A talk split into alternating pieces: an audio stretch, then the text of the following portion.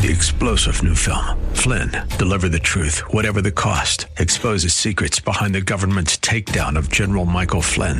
Flynn knew what the intel world had been up to. He ordered the first audit of the use of contractors. This set off alarm bells. He told the truth. He was the most dangerous person for Donald Trump to hire. They had to get rid of Flynn. Flynn, deliver the truth, whatever the cost. Available now. Watch it today. Go to salemnow.com. Salemnow.com. The views and opinions expressed by Rob Black and his guests are not necessarily those of the Wall Street Business Network, this station, its management, owners, or advertisers, and should not be construed as legal, tax, or investment advice. Always consult with the appropriate advisor before making any investment or financial planning decision. Insightful, informative, irreverent. We're ready. The Wall Street Business Network presents Rob Black and Your Money, your source for breaking news, market updates, and successful investment strategies for the 21st century. Sounds like a great program. Getting you to retirement in today's market. So let's get on with the show. Taxes, family finances, insurance, the economy, technology, media, and entertainment. Rob is talking about it with you at 800 516 1220. So call in, we'll chat and uh, have some fun. Now, to start your day with the latest news and market commentary, here's Rob Black on the Wall Street Business Network. Welcome in, Rob Black and Your Money. I'm Rob Black, talking all things financial, money, investing, and more. Whether we talk McDonald's reporting negative guest traffic in all major segments around the world, wow. Or we're talking about Chipotle and how Chipotle had a miss based on some really cold weather in January and February, but also on some other issues tied towards home sale uh, or tied towards uh, pork co- and pork costs and quality pork and not enough pork for the carnitas, which about seven to eight percent of their menu item sales. Buying opportunity for one, Chipotle. It's weak today. McDonald's, on the other hand, is near a 52-week high, all-time high. It's got a reasonable valuation. You could some say there's some value in it because they, they look like a really, really bad quarter, almost intentionally. And that could set the stage for a rebound or a turnaround. That's what the show will do. You listen, and I'll do my very, very best to you know deliver some content for you. Facebook reports earnings tonight. Great expectations. It's one of my favorite stocks in the world of media they just control a lot of eyeballs, and I think they're well positioned to gain significant share of online advertising because they know the most about us, and advertisers want to know the most. There once was a day, and like look at radio.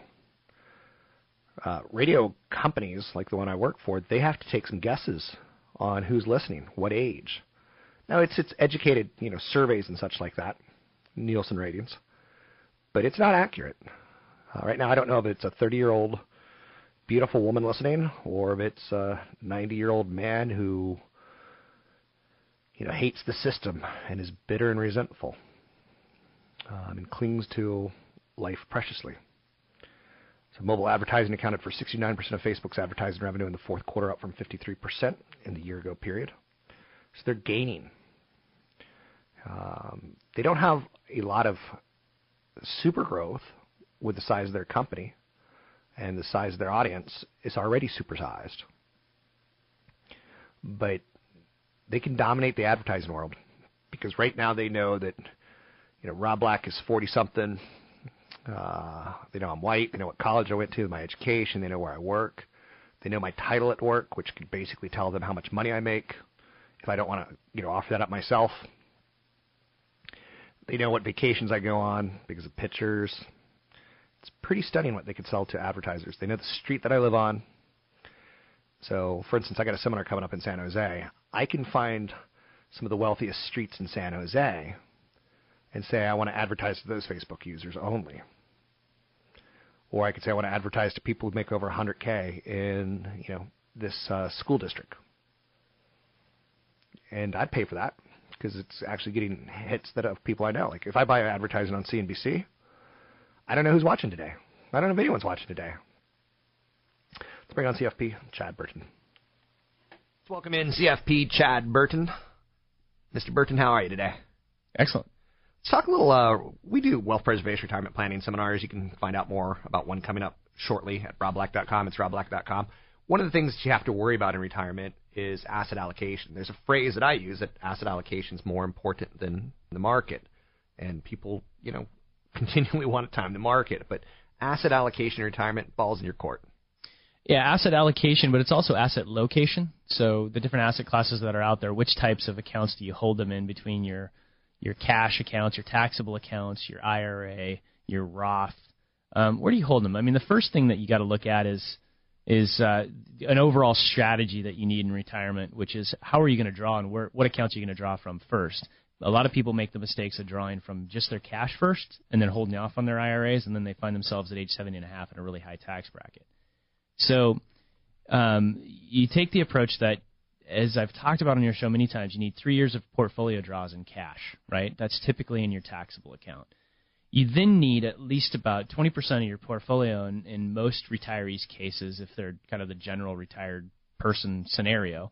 You want about 20% of your portfolio in dividend paying stocks, but they are stocks that have a history of increasing their dividend on an annual basis, so you have constant income regardless of what the share price is doing and an income that increases even when the markets are down.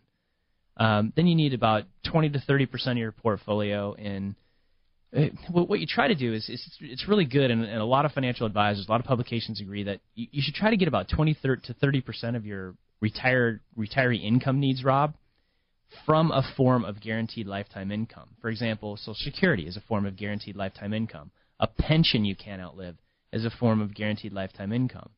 Well, people can also do this on their own and create that with um, certain products out there. And I hate loaded variable annuities. Why? But there are certain because the fees are so high. Okay. They, they have these guarantees, but the internal fees are like three and a half percent.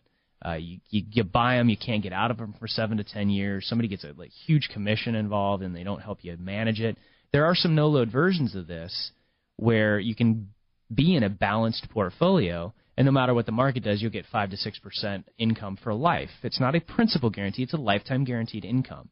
And you need that longevity guarantee in your life. So, what if you do outlive that 86 number that is the average age of death? Now, so you want to get 20 to 30% of that. So, what I typically do is have about 20% of a portfolio in a, a, a no load product. So, because if, if bonds ever go to a point where they're attractive again, I might get out of those products. I might not recommend them anymore but right now they're an okay bond alternative. Um, and then the rest of the portfolio is a very conservative um, ETF no load fund portfolio that you'd want to have.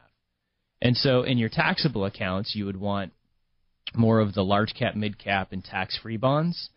And then in your retirement accounts, that's where you would have more of the, the, the types of dividend paying stuff that don't qualify for that 15% dividend, dividend tax. Um, so some you know things like master limited partnerships in oil and gas deals, um, other stocks that don't qualify for that 15% dividend tax. So you need that overall kind of pieces of your overall portfolio. You need the cash that you're going to draw from. You need the pieces of your portfolio that are going to feed it, but also pay attention to where you hold the asset classes. If it's an income producing vehicle and you don't need the income yet, hold it in either an IRA or a Roth. If it's more of a long term hold in a growth asset, that's that's going to be in your taxable accounts. Okay, so asset allocation critically important in retirement, different than when you're younger. Um, you got to know your tax brackets. You do. It's really important to know your marginal bracket. That's what what's the next dollar that I receive. What's it going to be taxed at?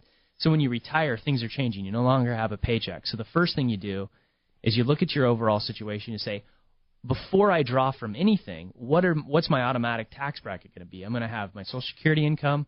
I'm going to have dividends and interest from my stock and bond portfolio and my taxable accounts. And the first place you look to draw is actually your IRA. A lot of people hold off for as long as they can. But a married couple filing jointly can have about 70,000 of income from IRAs and Social Security and pension, plus an amount of income equal to their itemized deductions, and still be at a 15% bracket. Which, you know, right now, at this point in time when we're talking, is the same as the capital gains rate. Right. It could be lower going forward, depending on what happens to our tax code.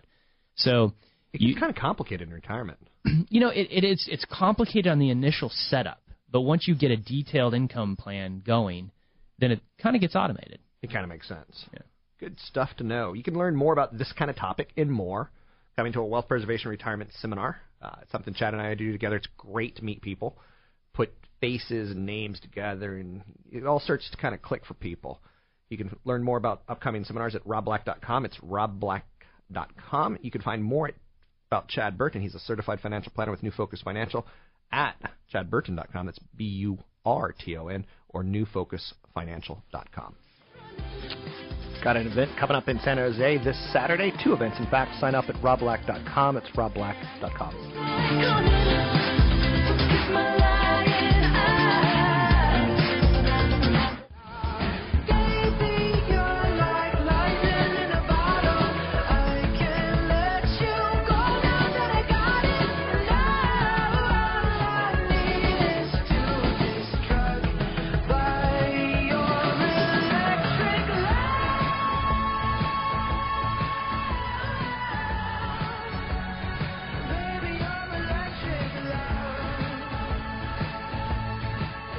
Rob Black, talking money, investing, and more. Anything you want to talk about, we can talk about. In particular, you know, if you were to boil it down, today's top stories are Chipotle shares sinking as pork shortage is cutting into their sales. Concern over a shortage of pork drove shares of Chipotle lower. Drop in carnita sales coupled with bad weather weighed on same store sales year over year. You got to assume that you're not going to have bad weather every year, and you got to assume that they're going to figure out the pork shortage, or you don't have to. You still look at the company and see it as expensive. I would never buy, you know, once in shares of Chipotle, CMG, and say I'm done, one and done, I'm done. Boom! Existing home sales explode. Sales recovered after setting a weak pace in January and February when an extremely cold and snow-filled winter cut into purchases. Relatively low mortgage rates and robust hiring has raised expectations that sales will improve after slipping slightly in 2014. McDonald's reports negative guest traffic in all major segments, whether it was the United States, Europe, or the Asia Pacific, East and East and Africa, Middle East and Africa. First quarter was awful.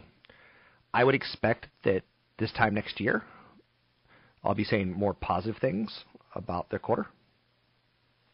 McDonald's reported a negative guest traffic, um, and that's almost unheard of. So, hurdles, and again, it doesn't take a rocket scientist genius to say, I don't like McDonald's. It doesn't take, you know, a lot of mathematics to figure out like demographic trends are changing. Younger people are trying to eat healthier. But in the end, the, volume, volume, volume that companies like McDonald's can do, they're not going to go out of business anytime soon. Hurdles are rising for the Comcast deal. The Justice Department antitrust enforcers doubt their concerns about Comcast's planned acquisition of Time Warner can be resolved by promises of the cable giant, you know, how would they conduct business after the merger? You know, it's an interesting merger. Two cable companies don't really compete with each other because you typically only have one cable provider in a region. So there's not competition there, and they will, you know, they will be pretty dominant, in my opinion, in uh, content. If you take a look at the properties that Comcast would own, keep in mind they bought GE and uh, GE's NBC Universal. Uh, plus, they own things like the Flyers, and it's just it's absurd how much they own of media product, product stations and, and channels. Not a big fan of Comcast. I, I think again, I'm not going out on limb here. Oh, Rob doesn't like a cable company, but even more so, I think the one big thing that they have going for them is the sports. Um, every dad wants to watch baseball with his kid, so it's like you can't go out and say, um, "I can't have it." You know, I'm going to cut cable, but then I'm going to. It's it's pretty frustrating trying to piece together, you know, the shows that you do want to watch and the sports that you do want to watch in aftermarket packages, it it creates a hurdle for you know obviously um, cable companies.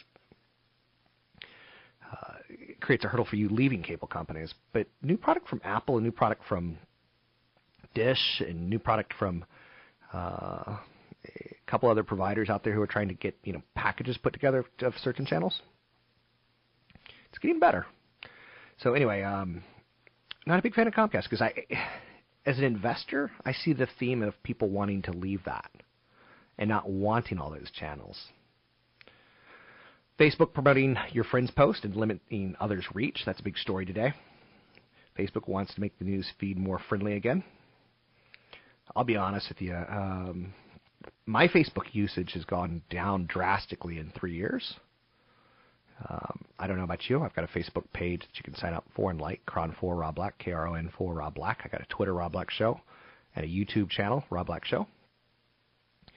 But Facebook is just kind of it's become too. I'm not going to say too big to navigate, but you know, me and a radio producer earlier this week had some technical difficulties. I'm like, let's use uh, Facebook's uh, phone call service to do a radio show. So that's what we did on Monday um, or Tuesday. I don't even remember.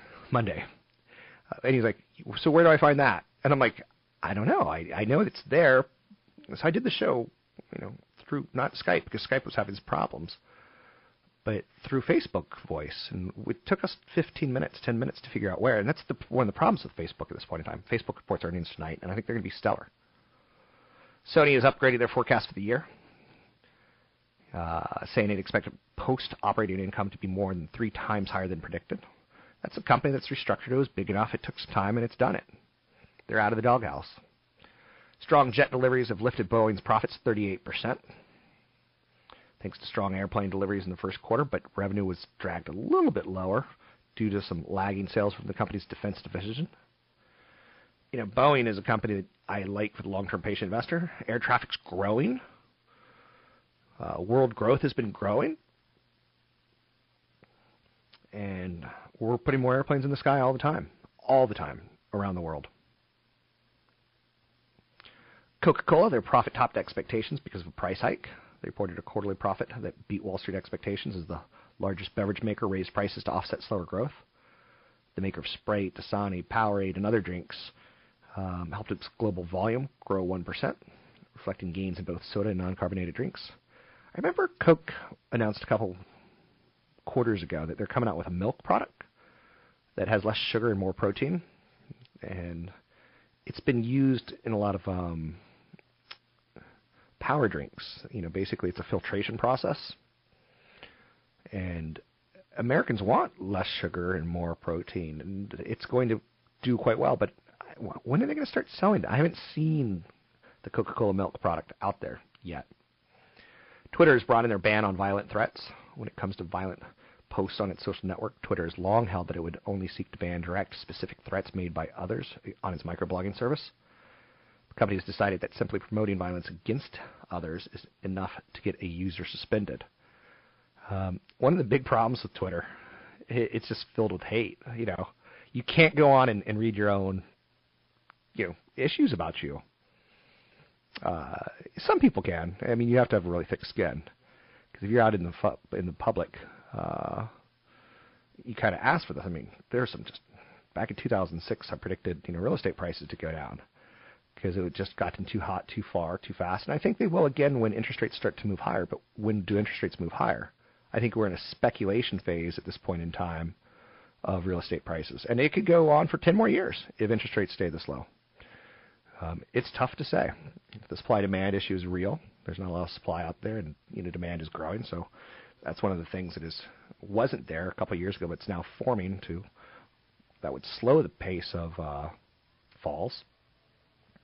But back in 2006, people were like throwing out death threats at me uh, online. Comes with the territory. Uh, big event coming up this Saturday in San Jose. I'm going to talk real estate. I'm going to talk some of the stocks that I own. I'm going to talk investing, Money 101, all things financial in San Jose from 9 to noon, and in the afternoon, wealth preservation time at planning from 1 to 4. You can sign up for the event at robblack.com. That's robblack.com.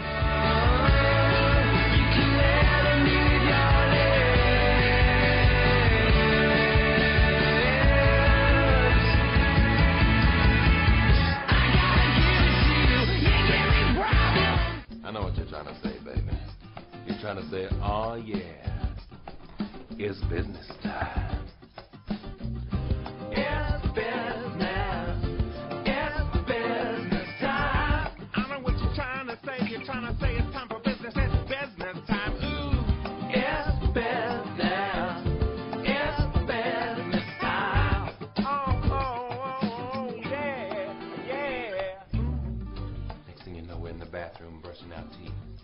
all part of it. That's foreplay. Foreplay is very important in love. I'm Rob Black, talking all things financial. Joining me now, Dr. Jeff Rosen, chief economist with Briefing.com. How are you today, Mr. Rosen? I'm pretty good. Pretty good. Um, the housing numbers that we saw out today, it was something that I think uh, should have helped the market. The existing home sales report for March. Um, what did we get from those numbers? I mean, sales beat expectations, and I think that's the the key. If you've looked at uh, economic releases going back the last couple months, just about everything has come in below expectations. So the fact that we had a, a nice positive surprise, uh, I think helped at least the feeling that things are getting getting improving, things are getting better.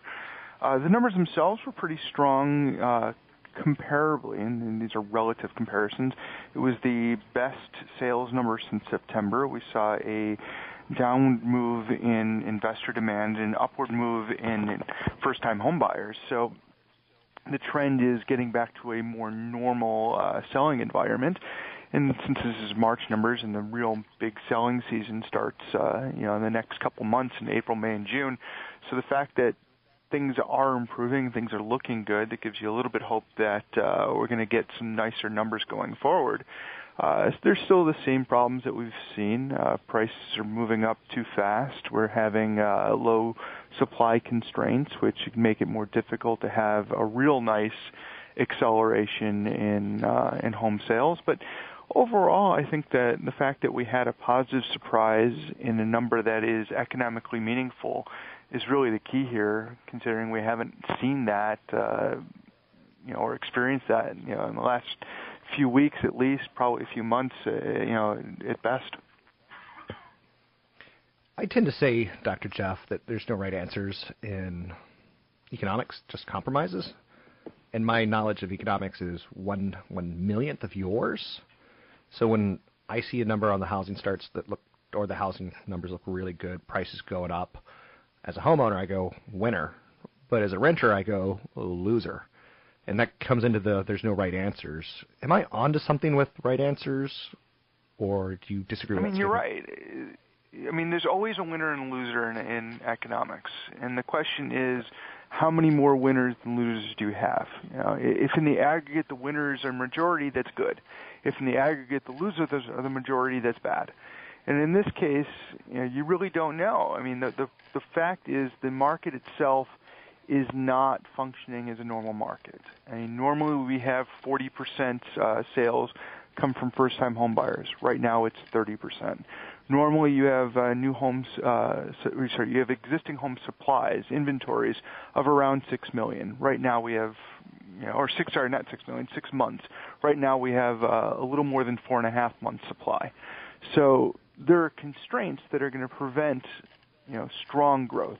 As a homeowner that's not looking to sell, you know that might be a good thing. You know if you're trying if you're looking at the fact that your prices are going up, and maybe uh, you could take some money out of the house and, and buy some stuff that you wanted to buy or invest more in your home because the home's worth more so you can get a, a second loan on your house you know maybe that's a good thing for you you know in the overall stream of things you know I, don't really know in this case you know it's nice that we had a positive surprise.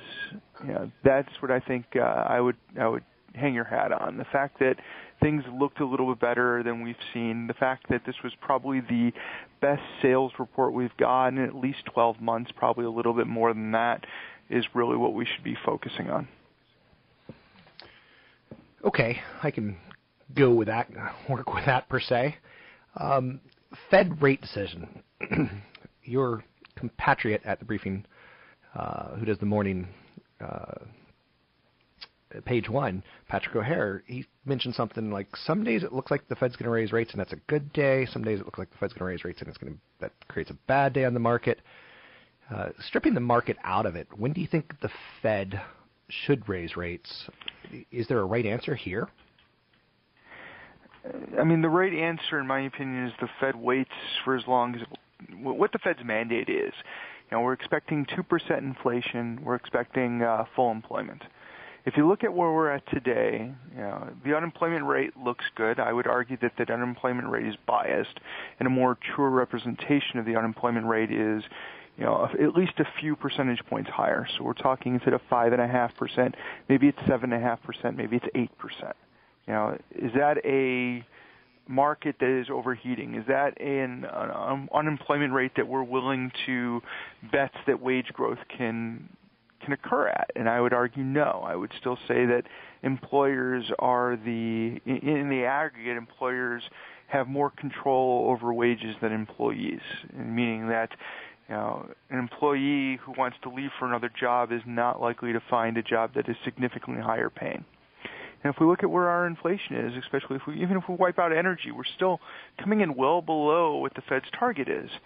So why would we raise rates when raising rates would only add to unemployment woes and only cause a more uh, downward move in inflation growth? And I, don't see a reason for that. I mean, if you talk to other economists, maybe you get a different answer. But I'm in the camp of uh, you know Larry Summers and Paul Krugman and, and that type of respect, where you know right now there's no reason for a rate hike, and there's there's no signs of overheating, and there's no signs of you know inflation coming on in the next few months. There's no signs of a vast improvement in jobs. So why are we talking uh, a rate hike? You know, there, there's nothing in it that that to me signals that we should do it. You know, and and the fact is, you know, and I've been saying this on your program for quite a while, the money, the market, the the monetary policy situation. We know for for with evidence, with strong evidence, how to counter inflationary pressures. What we don't have is good uh, tools to fight deflationary pressures.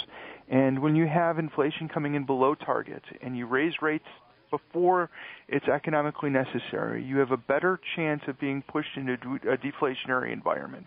And what we're seeing from Japan, what we're seeing from uh, from Europe, what we're seeing from Sweden is that raising rates too early causes much more headaches.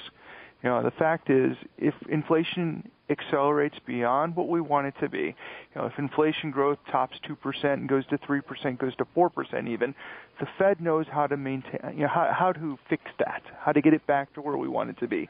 The Fed can't fix a zero inflation rate or a negative inflation rate. And I would be more happy to have to deal with the consequences of too high inflation than try to deal with the consequences of too low inflation.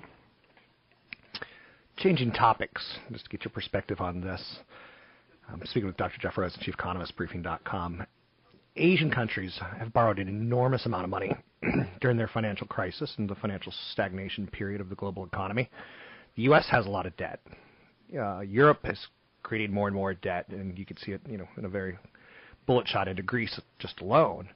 Um, when does this debt catch up to us? Does it ever catch up to us? Is it a if you service it, everything will be okay, or is it going to be a problem in my lifetime or your kid's lifetime? Or when do you think the debt issue worldwide hits? Yeah, I'm not too concerned right now, and a lot of it, okay. like, let's stick to the U.S. You know, debt. I mean, the fact is, when when you the way the banks are structured today, they're required to hold more, you know, quote safe assets. So we're going to have, you know, more holdings of treasuries going forward. So I'm not too concerned that we're going to lose out on that. And if you look at what the interest rates are on the debt, it's fairly low. I mean, really, really low. And if you look at what expected inflation is, you know, real uh, expected interest rates right now are negative in the U.S. And you know, at that point, you know, it, it's not a big deal. I mean, it, the fact is, servicing the debt and, and getting what the, what we need out of the debt is okay. You I'd be more concerned with, uh, you know, a situation where interest rates were rising, but I don't see that happening right now, and, and I'm hoping the Fed keeps things, you know, more under control. So I, you know, at this point, we're talking decades out, you know, to have any type of crisis, in, at least in the U.S. sector, uh, with the way the debt is structured. So I'm not too concerned. How about things like Social Security, the entitlement programs, Medicaid? Will that become a an anvil around our children's neck, or do you think we we tinker with the formula a little bit and we continue to slide out of it?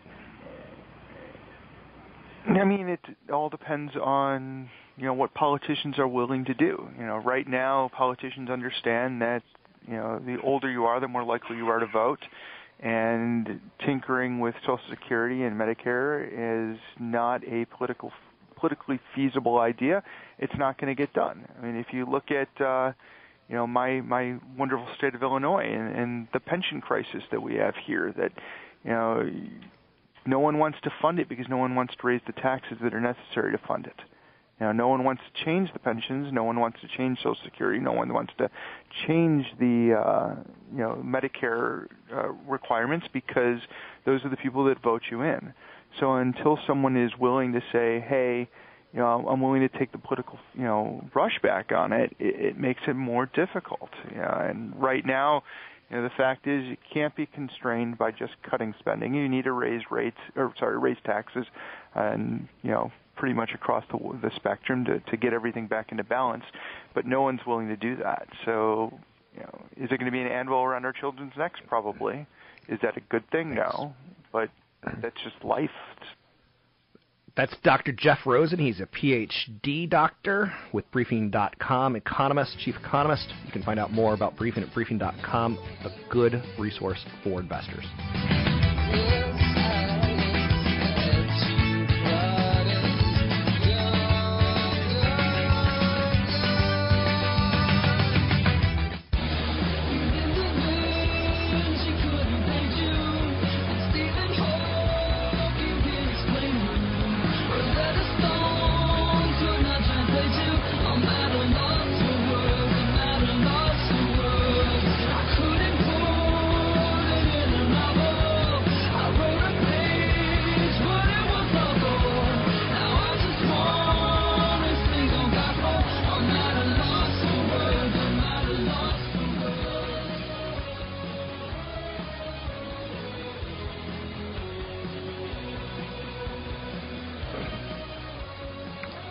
I'm Rob Black, talking all things financial, money, investing, and more. Thanks for listening to the show. I appreciate it enormously. Let's take a look at the Floyd Mayweather and Manny Pacquiao fight. And boxing is a fascinating sport to me. It's it's barbaric. It's everything that everyone says, and yet when you watch it, you can't take your eyes off of it. We're two weeks away from the most anticipated fight in recent boxing history. Floyd Mayweather is the wealthiest athlete. He's been paid more than any other athlete in the world. Stop and think about that for a second. He makes lots of money. He flaunts it. The lifestyle of Floyd Mayweather is egregious, to say the least. Um, both boxers are going to make well over $100 million. I think Mayweather is going to get about 60%, while Manny Pacquiao is going to get about 40%. This has uh, a mass appeal, this fight, because they both at their peak were the best fighters pound for pound in boxing history. Some would say. I don't know boxing history, so don't don't bark down my throat. They're expected pay per view in three million homes at hundred dollars roughly a pop.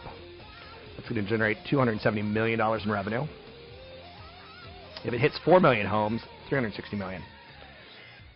If for some reason they come out and one of them knocks each other out quickly, they could pull in a hundred million dollars for like what are you thinking? You know, a minute of work. That's one of the craziest things I've ever thought about. Ticket sales are expected to pull in seventy-two million dollars. The whole fight's been a mess as far as um, since it's been announced. There's just been confusion. International broadcast rights 35 million, closed circuit broadcast at bars 13 million, sponsorships 12 million, merchandise sales 1 million. 60% of the revenue going to the boxers are going to Mayweather, 40% to Pacquiao and his team. One $20 million slice of the pie, revenue between 160 and 180 million, will be split depending on who wins the fight, with the winner taking 10.2 million and the loser taking 9.8. So you do have a small incentive for winning, and everything else is pretty darn mathematical. I don't know why I find this story fascinating. Do you? Like now that I've talked about it a couple times, a boxing match pulling in 300 to 400 million plus dollars. Whoa. Um, that's just me. I guess I guess I'm easily impressed. And uh, who could afford hundred dollars? And if you buy hundred dollars a pay per view, and then the match doesn't last very long, how crazy are you going to go? Mixed results from Dow Components, Boeing, and Coca Cola beat while McDonald's misses. That's a big story today. Strengthen energy, financials, technology, and telco services. MasterCard's up pretty big today. Visa's up pretty big. I like both companies. There's news out of China today allowing foreign card processors to compete with UnionPay, which is the only company that processes yuan denominated card payments at this time. Broadcom reported better than expected results, and a lot of the semiconductor stocks are moving up with it. One of the hottest sectors of the year, biotech. You could buy it by owning an exchange traded fund like IBB. Uh, a little bit weaker today. So, uh, but no big news. No big news there, in my opinion. Other takeaways from today, I would have to go back to Yahoo one more time. And one of the things that they did that they've never done before in their quarter that they announced, they announced a product. Most companies, when they're announcing their quarter, don't introduce product, but there's this big thing going on. And again, I don't have my head around it or my hands around it or whatever I need to get around it. Daily fantasy sports. And Yahoo has an enormous audience with sports. An enormous. Users spend more than 30 billion minutes a year playing fantasy sports. If I go to bed early, when I get to work the next morning at 4:30ish, 5 latest, um, first thing I do is I check sports scores. Like, what did I miss from last night? Like, whoa, Chicago went into three overtimes to you know win their hockey game. They've got a great story with a, a rookie goaltender who has been in five different hockey leagues in the last four or five years. Uh, he's turning out to be a hero. Just throwing it out there for you. The home sales numbers I thought were pretty good, but again, with that winner, there always comes a loser, and losers would be renters. Losers would be people who want to buy a house the next year. They're feeling like prices are moving up too fast on them. KDOW is going to, be, uh, going to be playing a part in the Silicon Valley Chamber business on April 23rd. If you're one of those people who like to, you know, mingle with chamber members, there are going to be a thousand plus there, non-members as well exhibitor tables. There's going to be seminars. Three seminars are going to be held. You have to register. It's free to register, but you can sign up online at sjchamber.com. sjchamber.com. It's coming up April 23rd. It's going to be uh, an event that you want to be a part of. Uh, I'm Rob Black. I'm talking all things financial, money, investing, and more. Um, anything you want to talk about, we can talk about. Debt is piling up in Asia at a pretty aggressive rate. Asian countries borrowed heavily to maintain growth during the financial crisis, but they can't break the habit when the global economy healed. Growth is slowing fast across the continent, and consumers and businesses focus on repaying debt now. Central banks have cut rates, pushing currencies lower. Economies haven't picked up. Demand is very much so weak. Um, I'm not a doom and gloomer. If I were, I'd be pushing gold on you. I'm not a doom and gloomer. If I were, I'd be pushing annuities that make me a lot of money and you screw you. Um, I don't like that. I don't like people who push doom and gloom. I like U.S. capitalism, um, where if you have a dream to be successful, you can try to make it happen. I like the capitalism in that when things are good, you can hire people. When things are bad, you can fire people. It's part of the system with that said, I'm still pretty positive out there. I got a big event coming up in San Jose this weekend, Money 101 from 9 to noon, and Wealth Preservation from 1 to 4. You can sign up at the event in San Jose at robblack.com. That's robblack.com. The views and opinions expressed by Rob Black and his guests are not necessarily those of the Wall Street Business Network, this station, its management, owners, or advertisers, and should not be construed as legal, tax, or investment advice. Always consult with the appropriate advisor before making any investment or financial planning decision. Three star general Michael J. Flynn, head of the Pentagon Intelligence Agency, knew all the government's dirty secrets. He was one of the most respected generals in the military. Flynn knew what the intel world had been up to, he understood its funding. He ordered the first audit of the use of contractors. This set off alarm bells.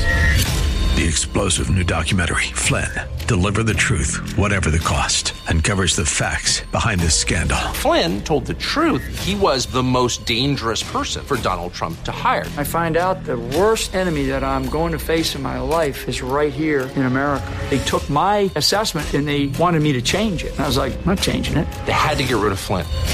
with in depth interviews, archival footage, and never before seen personal records of the man behind the headlines. I just felt like I was drowning. Flynn, deliver the truth, whatever the cost. Available now. Watch it today. Go to salemnow.com. Salemnow.com.